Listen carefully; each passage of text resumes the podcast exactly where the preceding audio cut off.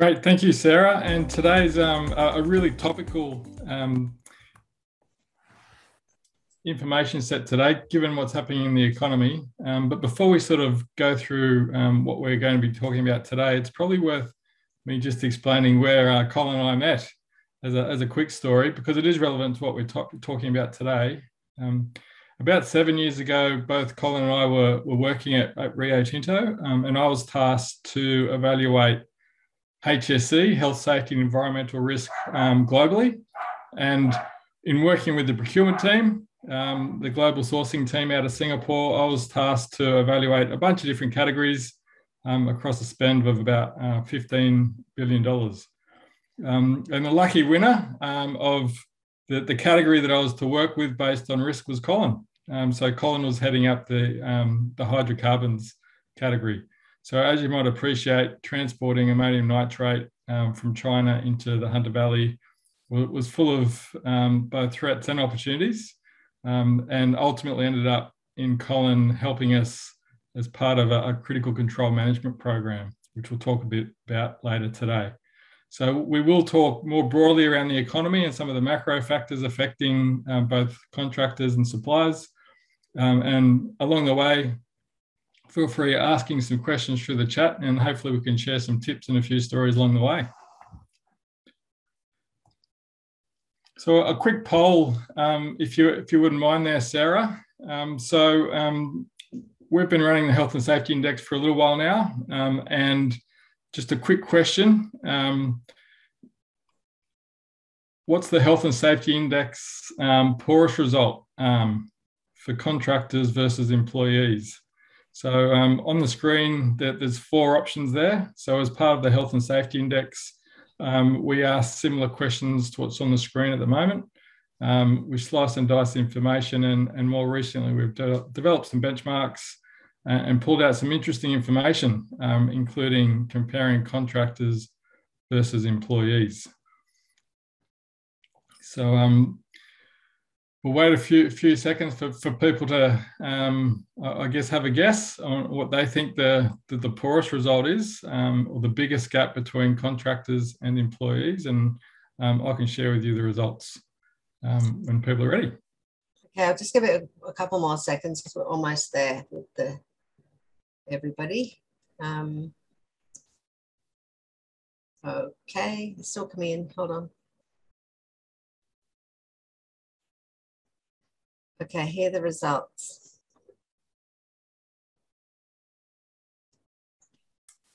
Okay, really interesting. So um, almost half the people um, had, had um, voted that uh, feeling pressure to compromise safety, um, and closely followed by shortcuts and um, safety violations. And, and no one's selected um, bullying. interesting. So although the, the actual health and safety index result um, doesn't come up as a percentage um, to what we've described um, today, or the results as a per average percentage of the, the callers, um, the actual um, difference between the results or the poorest result um, was B. So people guessed correctly in terms of it being the poorest result. A little bit later on the session, we'll go through and unpack that a little bit more um, and explain some factors why that might be the case. Um, and be very interested to get some feedback from everyone on the call today as well. So, Colin, um, you're the procurement expert here. So, so tell us, you know, based on your observations in the last um, six to 12 months, what are some of the macro shifts you're seeing in the marketplace at the moment? Um, Colin, you'll have to unmute yourself. Here we go, just testing.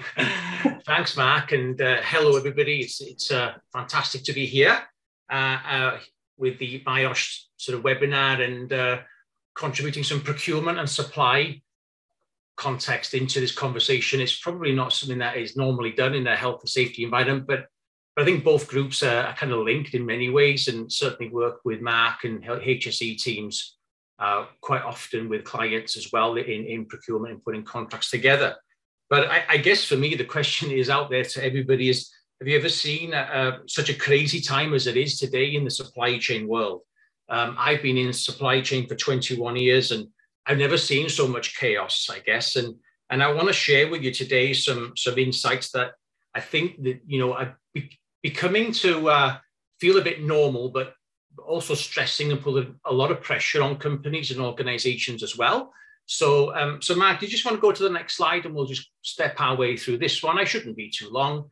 So, yeah, in essence, you know, what you know, what are your goods and uh, the materials uh, supply? You know, do you have less options and, and greater lead times? Well, if, if you go around Bunnings these days or or some other large um, supermarkets, even there is definitely some stuff missing. I mean, I personally was trying to buy some uh, some some rubber gloves the other day to do some painting here at home.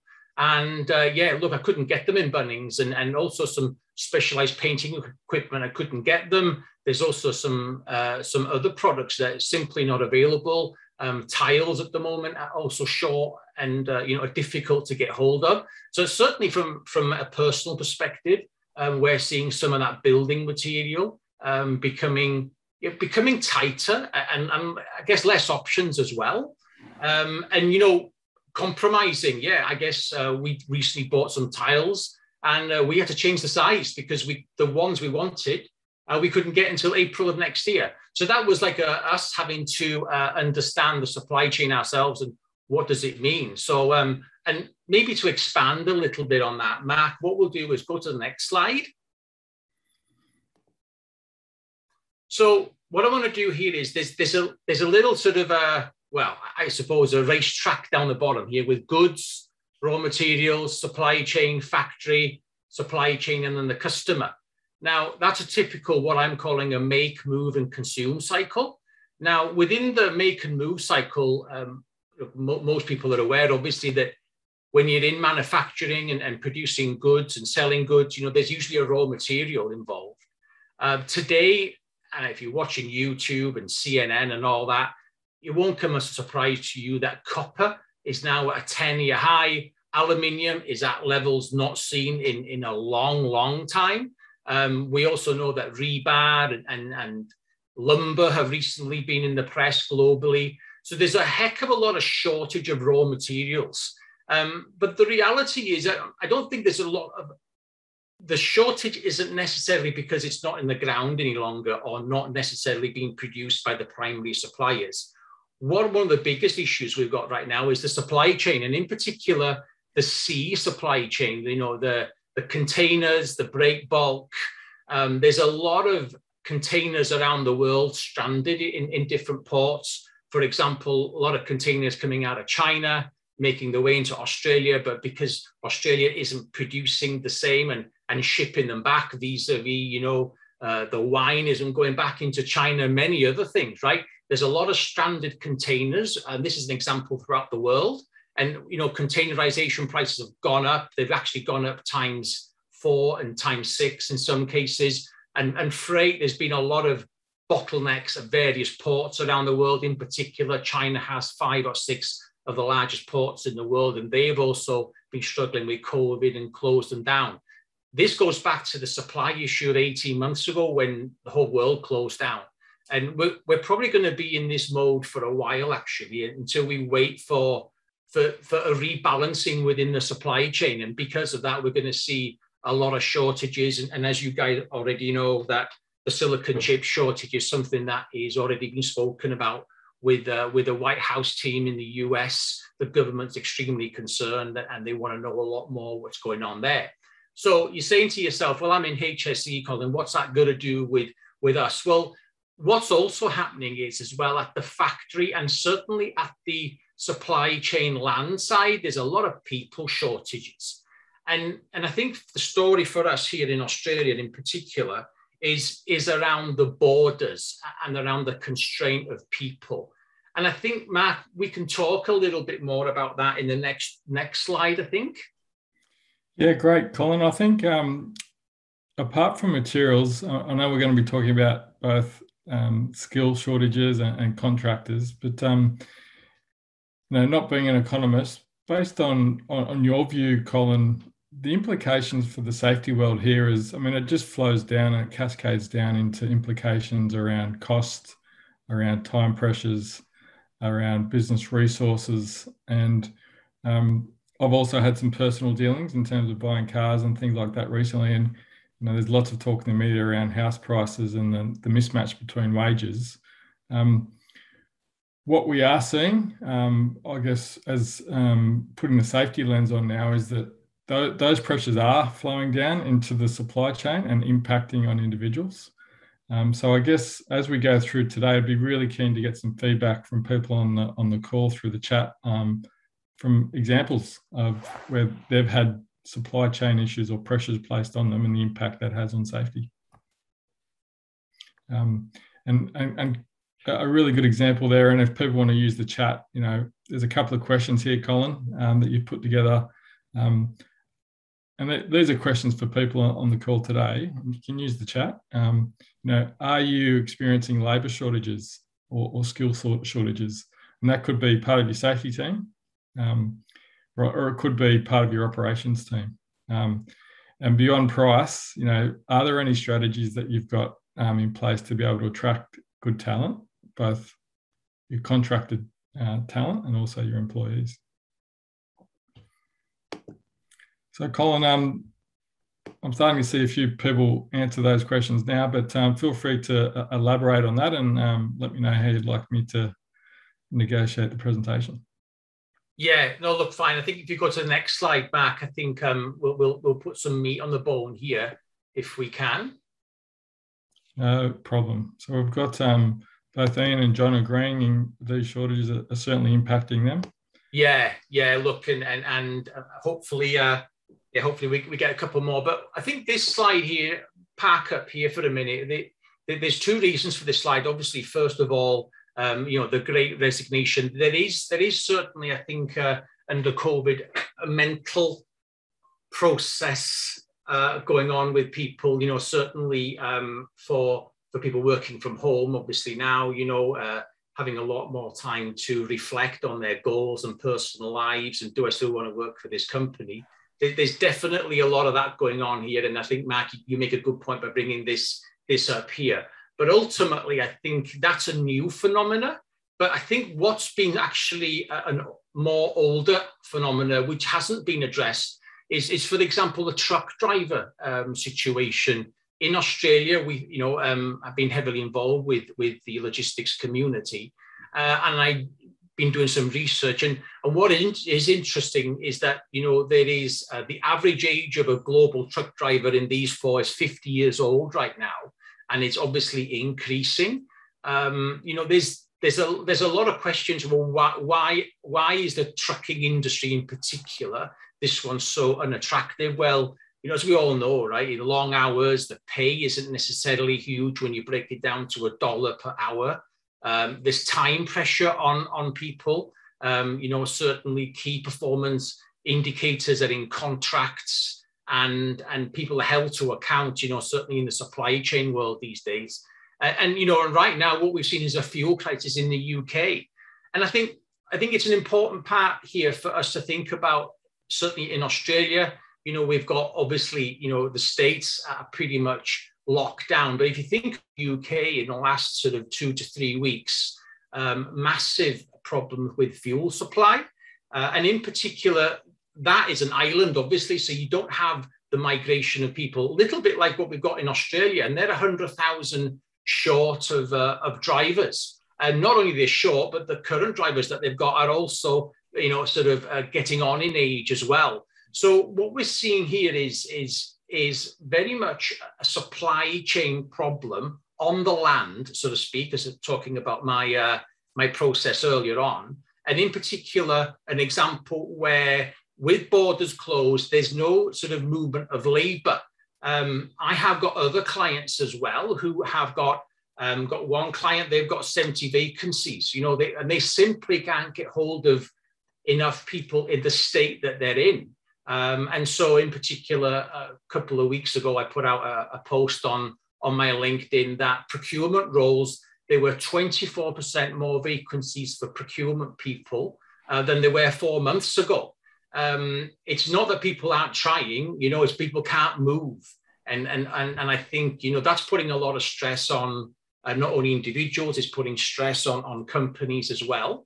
and and I think th- this whole story about um, being captured within the border is is obviously having a stressful time, uh, you know, with with individuals and companies, and it's manifesting itself um, to dare I say compromising on a lot of systems, process, and dare I say it, some values as well, Mark. And and I think the next slide I think really highlights this. Yeah, look, definitely, Colin. And, um, you know, the safety community often talk around uh, both lead and lag indicators. Um, and these macro events are, are, probably a good lead indicator, not necessarily of safety, health and safety performance, but a lead indicator on how you might want to start thinking about managing risk.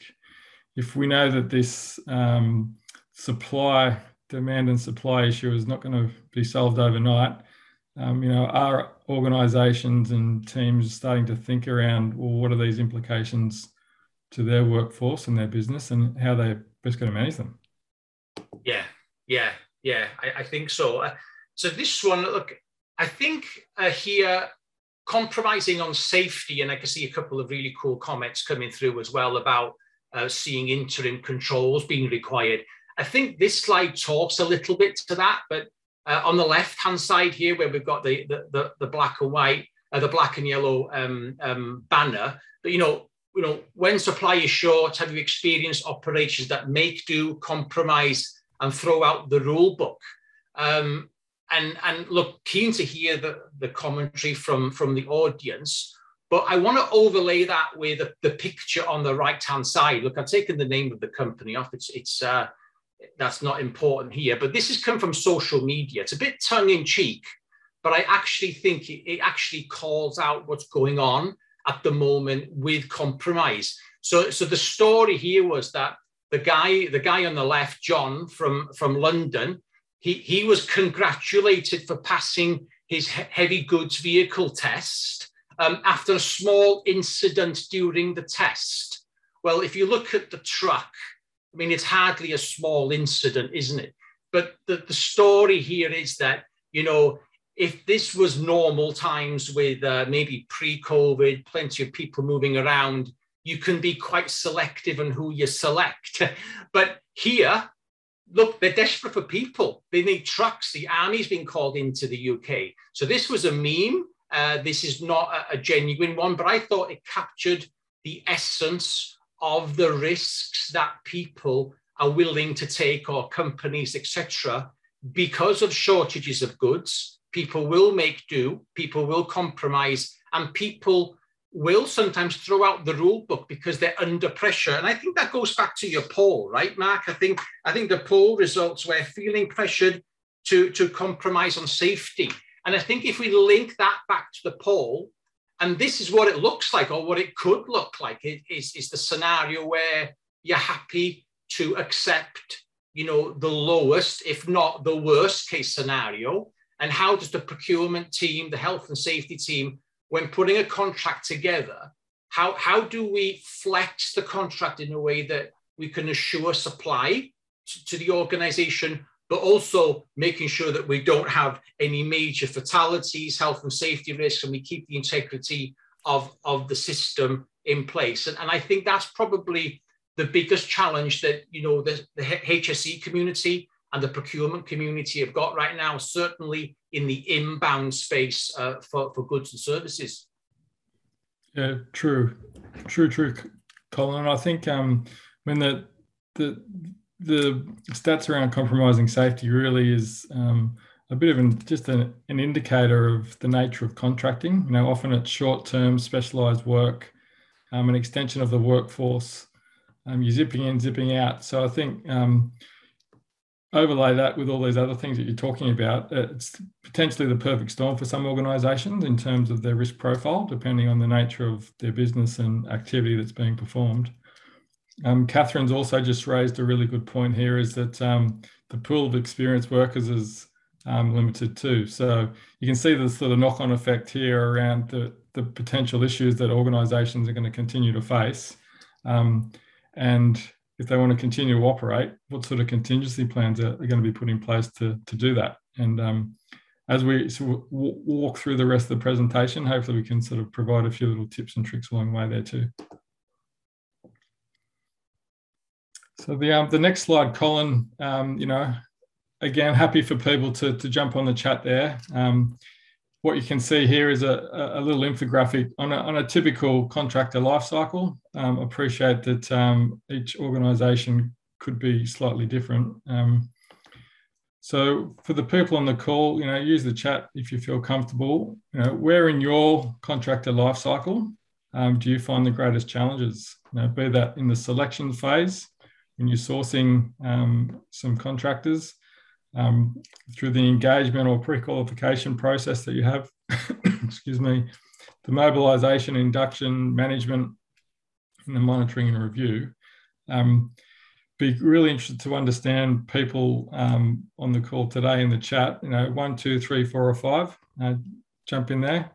Um, provide us a, a, bit of an indicator where you're finding the biggest challenges. Um, what we have seen some organisations do is start to map out um, across their life cycle um, a bit of a risk profile um, so they can better manage risk, um, so they can better um, come up with some solid controls, um, improved controls around the life cycle of their contractors.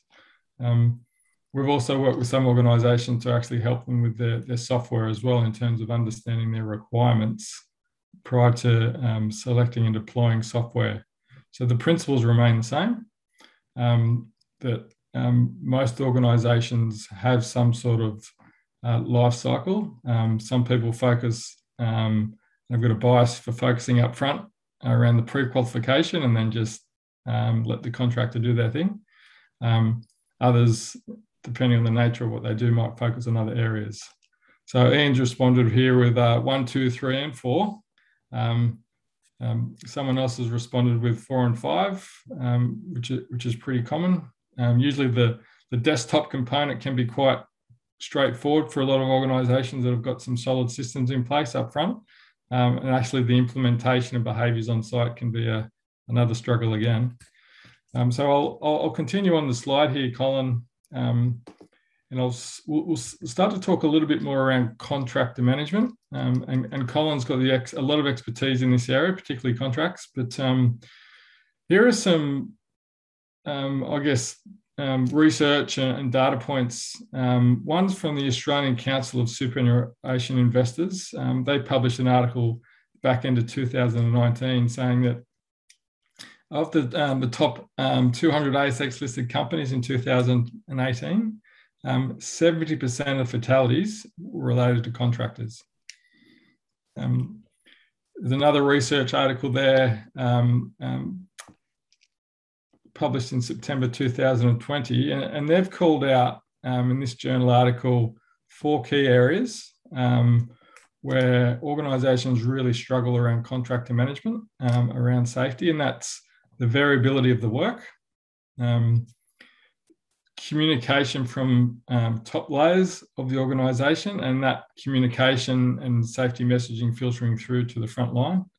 Um, the expertise of work versus safety. Um, so often contracts and contractors are um, evaluated based on the ability to do operational work, um, which makes complete sense. Um, trying to overlay that to um, evaluate safety performance at the front end um, often is quite difficult. Some organisations have a go no go zone um, around their pre-qual. Other organisations have different ways to manage that risk. But certainly, there's a big difference between evaluating capability of people to perform the work versus uh, performing it safely. Um, and the final one, which really ties in with, um, I guess, our findings with the health and safety index surveys, is time pressures, um, taking shortcuts or cutting corners um, as being another call out uh, around co- contractors. And again, that's probably just an indicator of the nature of the work that they're doing too, albeit uh, you know, not an excuse for those sorts of behaviours.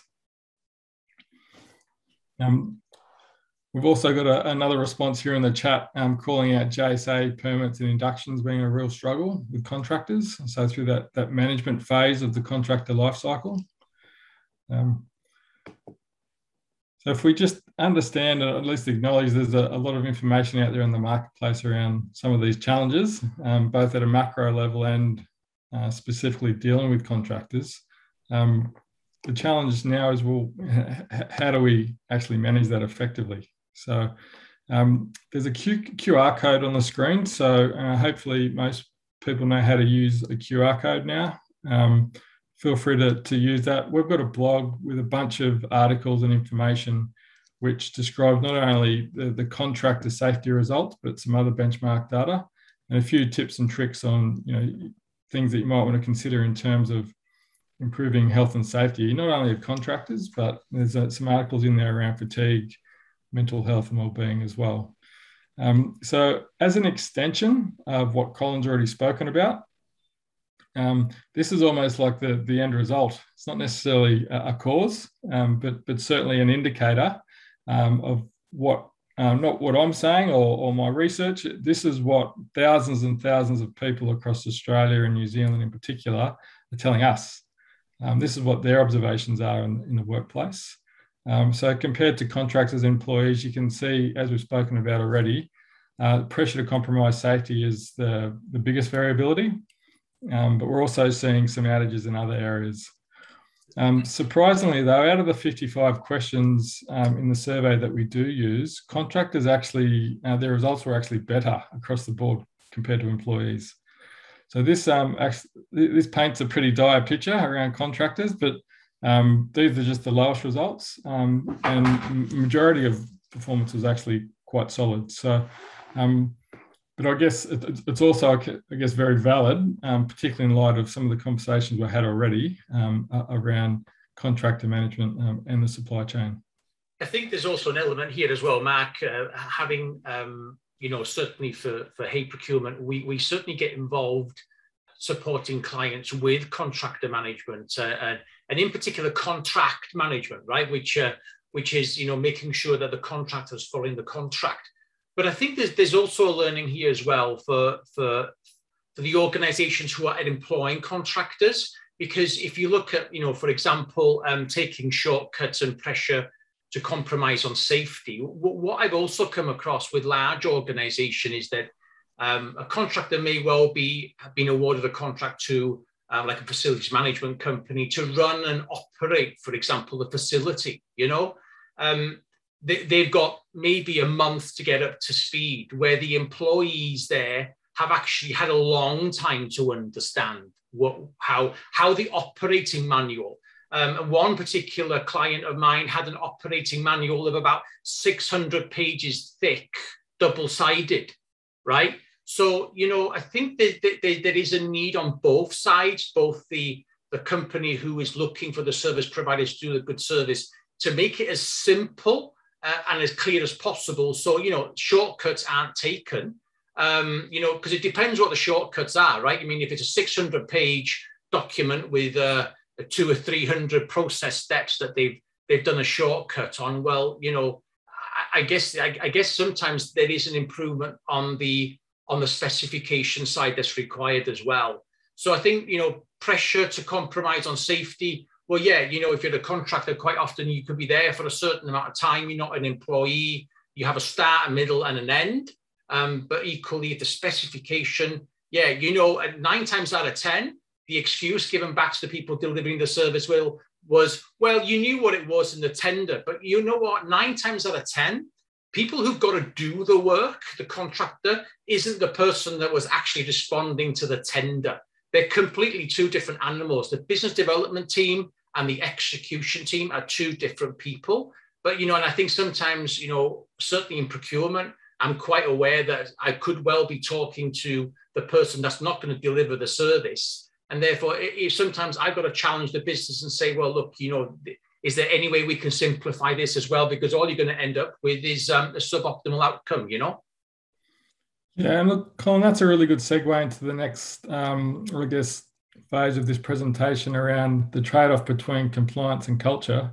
I know certainly when we were working together, Colin, that handover process between the, the, the sourcing team um, and the, the people that actually had to deliver the contract was really important. And having HSE or, or risk professionals right at the very front end of um, the, the, the, sourcing process made that transition much, much easier and much easier to, to manage risk. Um, and in terms of making life easier, um, it's a, it's an ongoing question that we get around. Well, how, how do you make life easy? Because you know, if by nature contractors do feel like they're under pressure um, and they are having to compromise safety, the last thing you want to do is get them to fill out a massive pre-qualification um, uh, process or jump through a bunch of red tape if it's not completely necessary. Um, so, you know, there's lots of different ways uh, uh, around simplifying and removing clutter and all those things that um, organizations um, commonly do. Um, another interesting approach is to start to try and segment uh, your contractors and suppliers. So if you think about the, the, the work that organizations can do to differentiate between um, contractors based on risk or size or the nature of the work, um, it lends itself to potentially making life easier for people. So rather than having a one size fits all, there, there could be an ability to actually simplify uh, the process or simplify the way that you engage and collaborate uh, with businesses. Um, I was working with um, a, a, client recently with some Federal Safety Commissioner work, um, and there's a specific um, piece in there around IRAC or risk management processes around subcontractor management. Um, they were providing a, a, a go no go uh, pre qualification process, um, and they said they didn't they didn't need to differentiate. They were quite happy with the way that they're running their contractors one of the questions I asked was, Are you having any issues with your contractors? Um, and then the project manager and about three other people behind him started to uh, give us all these complaints around poor performing contractors. So my initial response was, How do you differentiate based on performance? And how can you better manage and get a better outcome based on segmenting your contractors on, on performance? So this changed the whole conversation around it going from a, a compliance exercise to, to meet Federal Safety Commissioner uh, obligations to hang on a second, we can actually use this to add value to our business.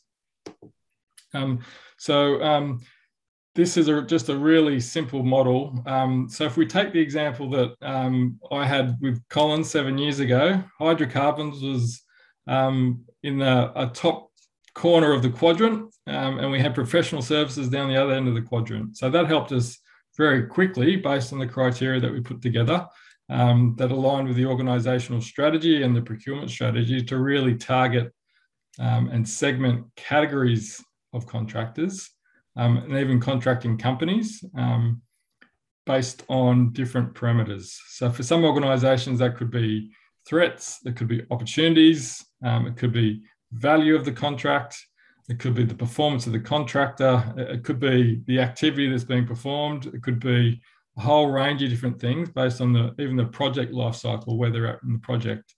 Um, and this could be a, a dynamic process, but um, in very simple terms, um, you know, we encourage organisations to start thinking outside the box a little bit in terms of um, differentiating a little bit um, and keeping life simple, um, but not necessarily um, throwing a whole bunch of paperwork at um, suppliers and asking them to, to, to all fill out um, lengthy processes if it's not completely necessary. I think on that one, Mark, I think maybe the old adage that 80% of your risk sits with 20% of your suppliers, you know, where I've seen the view that 100% of the risk sits with 100% of the suppliers. Well, that's just going to, you know, I think as Nick Christie has just written on here and said that, you know, uh, I found separating contractors and providers of goods and providers of services a simple way to establish more robust systems around management. I think that's a, a fantastic, mature uh, comment, you know, with regards to um, segregating suppliers around the risk profile and uh, in particular critical critical risk as well at the at the cornerstone of it. Fantastic. Um, so moving on to, um, I, I, guess, stage three then around engagement of this presentation today. Um, now we'll talk about different ways to engage uh, contractors and suppliers. So you know, differentiating, understanding um, those contractors or categories um, of goods and services that you actually want to focus on allows you to then allocate resources accordingly. Um, unfortunately, Colin and I got to intimately know each other and we spent a lot of time together um, talking about ammonium nitrate. Um, whereas the professional services team, I didn't necessarily spend as much time with because it certainly wasn't a priority. Um, and the way that Colin engaged his contracting teams, you know, the, the Shells, the Chevrons on the world was very different to the way that we engage other contractors and suppliers um, based on return on investment. Um, so um, doing that segmentation up front is really important. Um, in terms of collaborating with both contractors and suppliers, um, if you if you ask compliance questions and you just focus on basic compliance questions, the chances are you're going to get a very basic compliant culture. Um, but if you start to shift those conversations, shift your process or, or shift the, the mindset around collaborating with your contractors and suppliers, particularly those that um, are prioritized. Um, you know, there are there are some great great um, opportunities to be able to uh, leverage expertise, um, create innovation, improve risk controls, um, and um, again, there's a whole different whole different ways to be able to do that. Um, certainly, um, apart from basic pre-qual, we do encourage larger organisations to use surveys to, to be able to understand how their contractors are thinking and feeling because often you just don't have the visibility of your contractors and suppliers, particularly if they're working in, in remote locations. Um, you know, there, there, could be different um, methods of workshops or meetings or whatever. Uh, Colin, from your point of view, um, in terms of engaging and collaborating um, with suppliers, um, I recall you using social media a lot um, back at Rio Tinto, but the, there are other really simple ways you, you can give some advice on how to better collaborate with contractors and suppliers. Yeah, look, I mean, what, what one really good example sort of I can give here was that um, each each I think it was each quarter with one one large uh, ASX company, they would have um, a positive share with uh, with with the company um, whether it would be they would put a lean board up and they would put it on a bit of a PowerPoint, and then we would share that around. That was a value add, or we would move some fleet from point A to point B to a safer location. You know, we would make a, a, a one page, um, I guess, success story, we called them. And after 12 months, what we did then was we had an album. We called it the uh, the improvement album. And that album actually uh, was then circulated right across the business. Um, it was, you know, there was no IP, it was about safety, it was about improvement. And, and it was a, a nice glossy story, as you could imagine, you know, uh, uh, you know, on, on, a PowerPoint, there was a picture, there was there was a story, what the problem was, what what what the two partners did together, and it, it generated a collaborative narrative because quite often, you know, um, we just do things, we do good things every day with our external partners, um, but we don't necessarily capture it. And I think sometimes we've got to capture the story. Uh, and, and the value add becomes when you share that around with, with a wider network, actually creates momentum and, and, and further thinking. And, and, you know, you get people that will challenge it, but most people will take it away and have a look at how they can apply that maybe in a different scenario. So for me, you know, certainly it, it's about sometimes obviously um, giving a lot of credit to, to your provider, celebrating the success, showing how you are both sort of um, uh, making things better for each other, for obviously for, for the contractor or, or the partner. For them, it's about innovation and something that they can use to build their business. Where, where for procurement and the HSE team, you know, it could be seen as, hey, look, we've got the right partner, they're doing the right things, and we've got some evidence here for it. So yeah, moving from, as you said, Mark, on, on this graph here, moving from left to right on the on the x-axis, I, I think you know it's going to take time. It takes trust. It takes commitment. Um, and and you look and, and in the end, if you if you follow it uh, uh and stick to the to the discipline, um, you get good results. Thanks, Colin. So we'll, we'll move on, given um, we've, we've probably got about 20 minutes left and we want to allow a little bit of time for, for Q&A as well. Um, so the, the, the, the last, or the second last section of um, the presentation is around measurement. Um, so here, here's just a really simple example of different um, ways organisations can measure health and safety. I, I appreciate that um, there is no one way and it's, again, a, quite a polarizing conversation for many. Um, I usually advise clients to uh, align any sort of metrics that they want to measure with their with their strategy. Um, so um, whatever metrics are used, obviously you want to try and um, ensure that they're driving the right behavior and don't have any unintended consequences. But the, the model here just throws up some examples around considering both lead and lag indicators, um, understanding internal regulatory drivers both as versus external regulatory drivers. I mean, a really good example there would be to have some sort of contractual arrangement in place where, or some sort of expectation where, you know, if there was a, a, a serious incident um, or a notifiable incident that needed to be reported, is that the contractor has actually informed you about it. Um, from a very basic compliance reactive point of view through to some more um, mature organizations are, are, using you know the ICMM framework to really understand critical controls and collaborating with contractors around not telling them how to do their job but working with them to ensure that those critical controls are are effective um, through to um, some other frameworks in place are in the oil and gas industry um, which has got a little bit more focus on potential consequence and, and, different measures in and around how you might frame up some of that reporting to better understand some of those metrics as well. So in terms of um, you know a risk-based way of improvement, we've spoken about using risk already up front in terms of segmenting contractors, um, certainly, understanding the risk throughout the life cycle of the contract is going to be really important, um, and tying that back into what you're measuring. Um, here's a, a, really simple um, little example or activity that we perform as part of our contractor workshops we do with organisations. So, Sarah, if you're still with us, um, if you wouldn't mind pulling up the poll. Um, so a really, and there's no one right or wrong answer here, by the way. Um, the question is, do your systems, I say typically some sort of management system or technology, um, treat all contractors equally? Um, and the example given here is um, you've got two window cleaning organisation.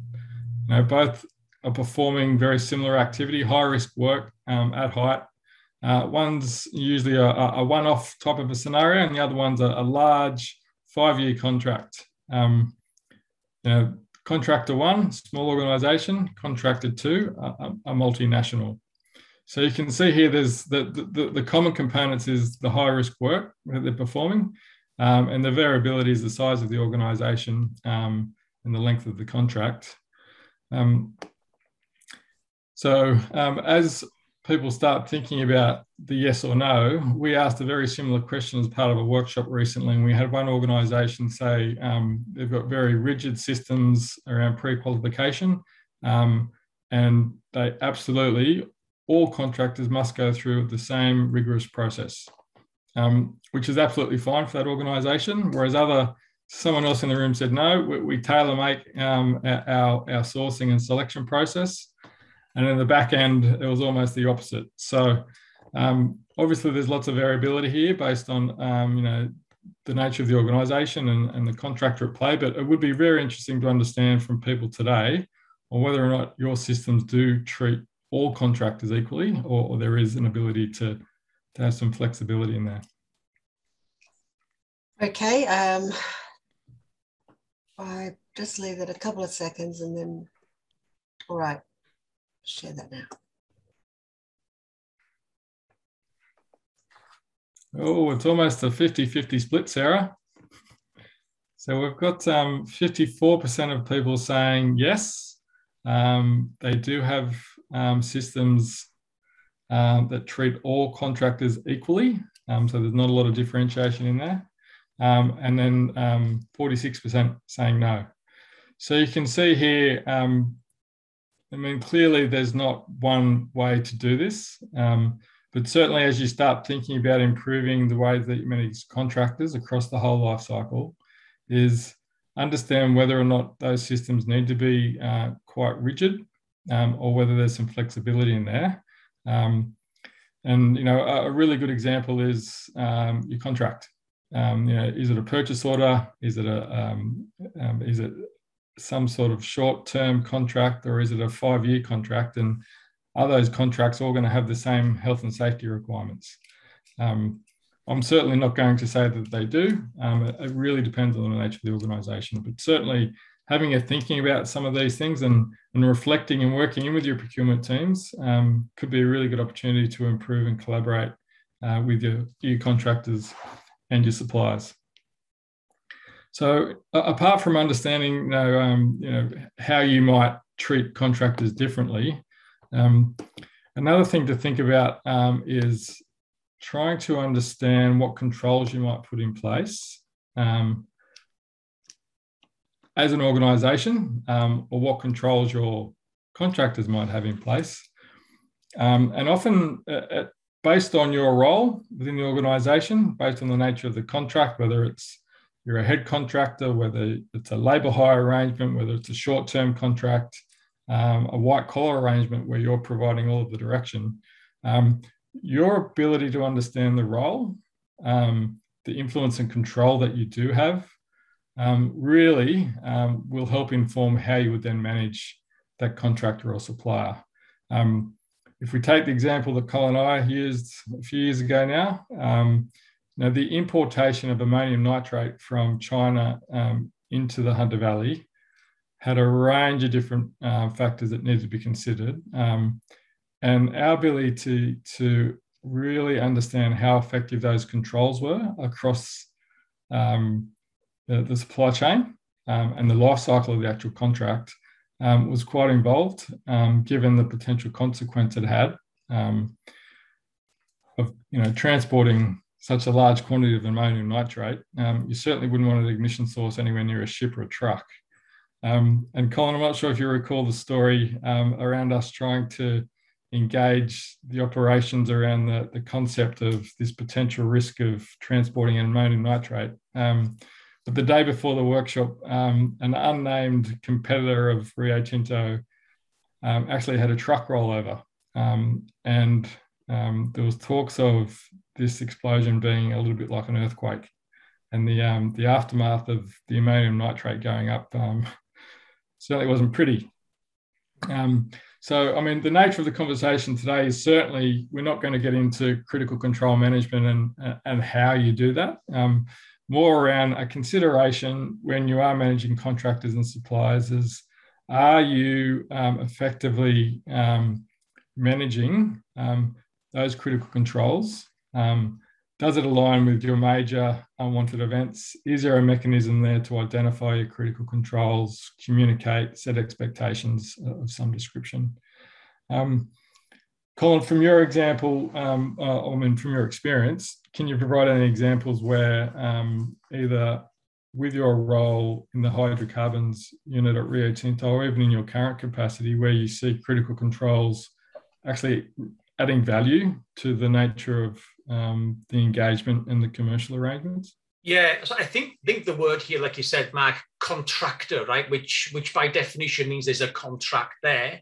Um, there there's there's some examples, I think, right across industry that I've, I've worked with where health and safety isn't necessarily uh, clearly embedded in the contract.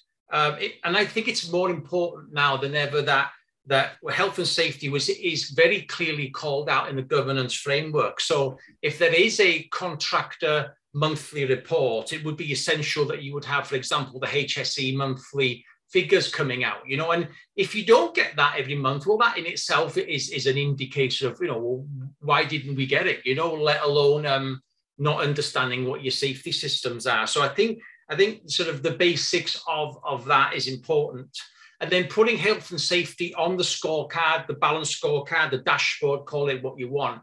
I think that's important. But it also needs to be written in the contract that the contractor will provide its health and safety um, performance in a dashboard every month and then make it contractual. If they don't, you know, you've got a, a really strong opportunity then to uh, to go back through the contract and, and and and make it reinforceable. You may think this is simple stuff, but you know, it's not necessarily in all contracts. But the example I can give you is, um, in particular, for critical controls um, and, and a leading indicator. For example, you take freight um, quite often, freight is loaded to a certain weight on an axle Well, you know, if if if the if a trucking company goes to a weighbridge and it's over the weight, that should be recorded, put into the database and reported then to yourselves. Because what you want to know is, let's say over a quarter you've had seven breaches, or your suppliers had seven breaches. Well, that's an indicator that things aren't right, right? And you've got to address that with them and say, hang on a second, you know, we've got three per quarter because you know there's always a variation now you're on seven. It's a red light. Come in. It's in the contract. We want a conversation with you. Because I have seen it before where these examples around them, um, the, the, you know, the, the, the, the buyer or the, the team who, who own, who procure the service have challenged the supplier and they says, well, basically, um, Mr. Buyer, it's not in the contract, so uh, we'll do what we want. And I've seen that a couple of times actually. So being quite clear what your critical risks are, having them understood, put them into the contract if they're important to you, five or six of them, and then track and maintain. But make sure they're in the contract because then you can call breach and then you can performance manage the contract. So yeah, call it out, understand it, and put it into the contract. And then um, then you know, I think that's step one basically. Thanks, Colin. Um, and certainly um, dealing with the shells and the chevron, chevrons on the world um, make it easy, easy to report on dashboards. I'm just um, contemplating the people on the call scratching their head saying, how am I going to get my little contractor to give me a dashboard? Um, but I think, you know, based on our experience, Colin, um, where the resources and the nature of the contract allows for that, it certainly can be really powerful. Um, we're going to um, tie things up in a second. Um, Chris has also um, provided another comment in the chat here around um, having different processes to fill requirements based on size, frequency, and risk. So um, thank you, Chris. So I guess just to wrap things up, um, you know, four things that we're seeing at the at the moment, and certainly some valuable information from Colin around what's happening in the the economy at the moment is that there is a mismatch um, between supply and demand, um, be that material supply, um, skills shortages uh, of people, both employees and contractors and, and, and, and contractor management. Um, this is having an impact on job demands and resources. Um, there's been lots of research out there and very topical at the moment around psychosocial risk and the impact of the mismatch between job resources um, and job demands. Um, and obviously, you know that that that plays out in physical safety um, activity as well. Um, Colin spoke a lot about compromising values.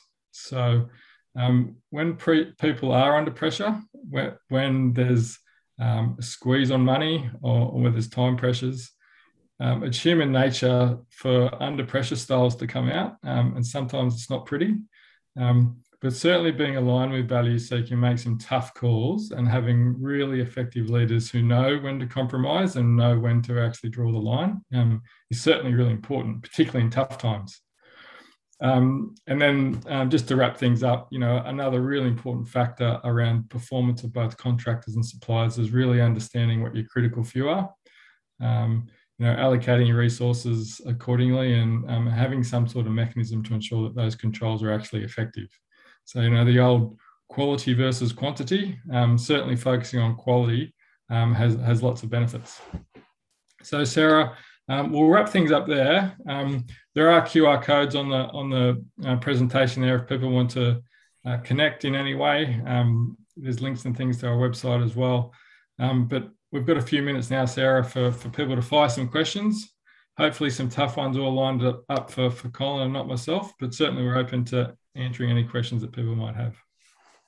Okay. Um, we hopefully we'll get a couple of questions just now, but I did get a couple in um, emails before this event. So, sorry. Um, one was what is the importance of WHS? Sorry. what is the importance of WHS clauses in contracts? So I think um, Colin's almost answered that one, already, I think, in terms of um, particularly the, the compliance and legal aspects of it. Um, um, you know, you'd like to think that that in turn then drives the right behaviour and culture as well. Um, Colin, is there anything else you wanted to add, um, noting the time? No, I think just uh, just uh, participate. I think for health and safety people, they they often don't get to participate in the specification writing uh, in tenders. Um, and, and, they usually get involved when the incident has happened and they're doing incident investigation. Uh, I'd encourage uh, the health and safety teams to get, if they can, get in there early and, and influence the specification before it goes out, so it can it can be written up accordingly in the contract. Okay, uh, another question that came in via email. What examples can you give when leading indicators give rise to conversations with contractors? Yeah, I think I think that earlier one about the freight one was uh, was and, and the actual may well have covered that one. So um, uh, you know, and I think another one is is maybe the drug and alcohol testing, right? You know, if uh, that is also a, a good place to think about leading indicators and tracking that and making sure those things happen. I've seen quite a few contracts with that uh, explicitly called out, and I think most company policies have those. But equally, so is maintenance of, of, of assets because um, if if you stop spending money on maintaining your assets, that could also be a leading indicator to think about. Okay, well, the, the, this could turn ugly if if uh, if organisations suddenly you know don't repair their taxis or their Ubers, for example, and they run them to ground. You don't want to be traveling in one of those scenarios. So, so the, but these are the questions that that need to be asked: is how how how is your budget? Can you show us your spend? Are you on spend? And if they tell you, oh no, we've done a ten percent cost saving this year on our maintenance, to me that's a red flag. I'd be worried, and I want to know why. Okay, well, we don't have any um, more questions. I will put a link to uh, your website um, in the chat to everyone. And um, yes, we do have a question that always. I think there is a question there actually from Michelle. Yes, I do you want to read it, Colin, or do you want me to? Uh, look, you, you go ahead. Michelle asked, many contracts just state must follow WHS legislation and company safety management system without much detail. I have advised companies to be more specific, but they seem to be resistant.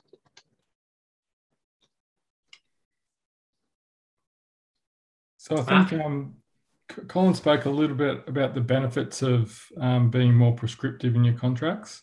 Um, you know, on, the flip side, um, you know that there there are other ways that you can set expectations um, without them necessarily just being in the contract. But um, often it's a balance between being overly prescriptive telling the contractor exactly what to do and how to do it versus um, giving them information um, around your hazards and, and, letting them control the risks in a and being reasonably reliant on them to do so. Um, so um, certainly not a one size fits all response, um, but a good question nevertheless. Okay. All right. Well, I've shared your, a link to your website, which I know has some um, good uh, blog information on there too.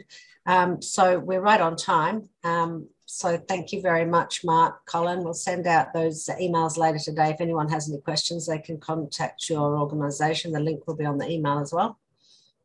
So um, thanks for joining us. No, thank you. And uh, yeah, if anybody needs a bit of help putting uh, health and safety into the contracts and commercial stuff. Obviously, heyProcurement's happy to uh, to provide some some guidance and some support, and uh, yeah, help, help you work on the commercials. Okay, thank right. you, everyone. Thanks, Sarah. Thanks for joining us. Bye. See you next Bye. week. Bye.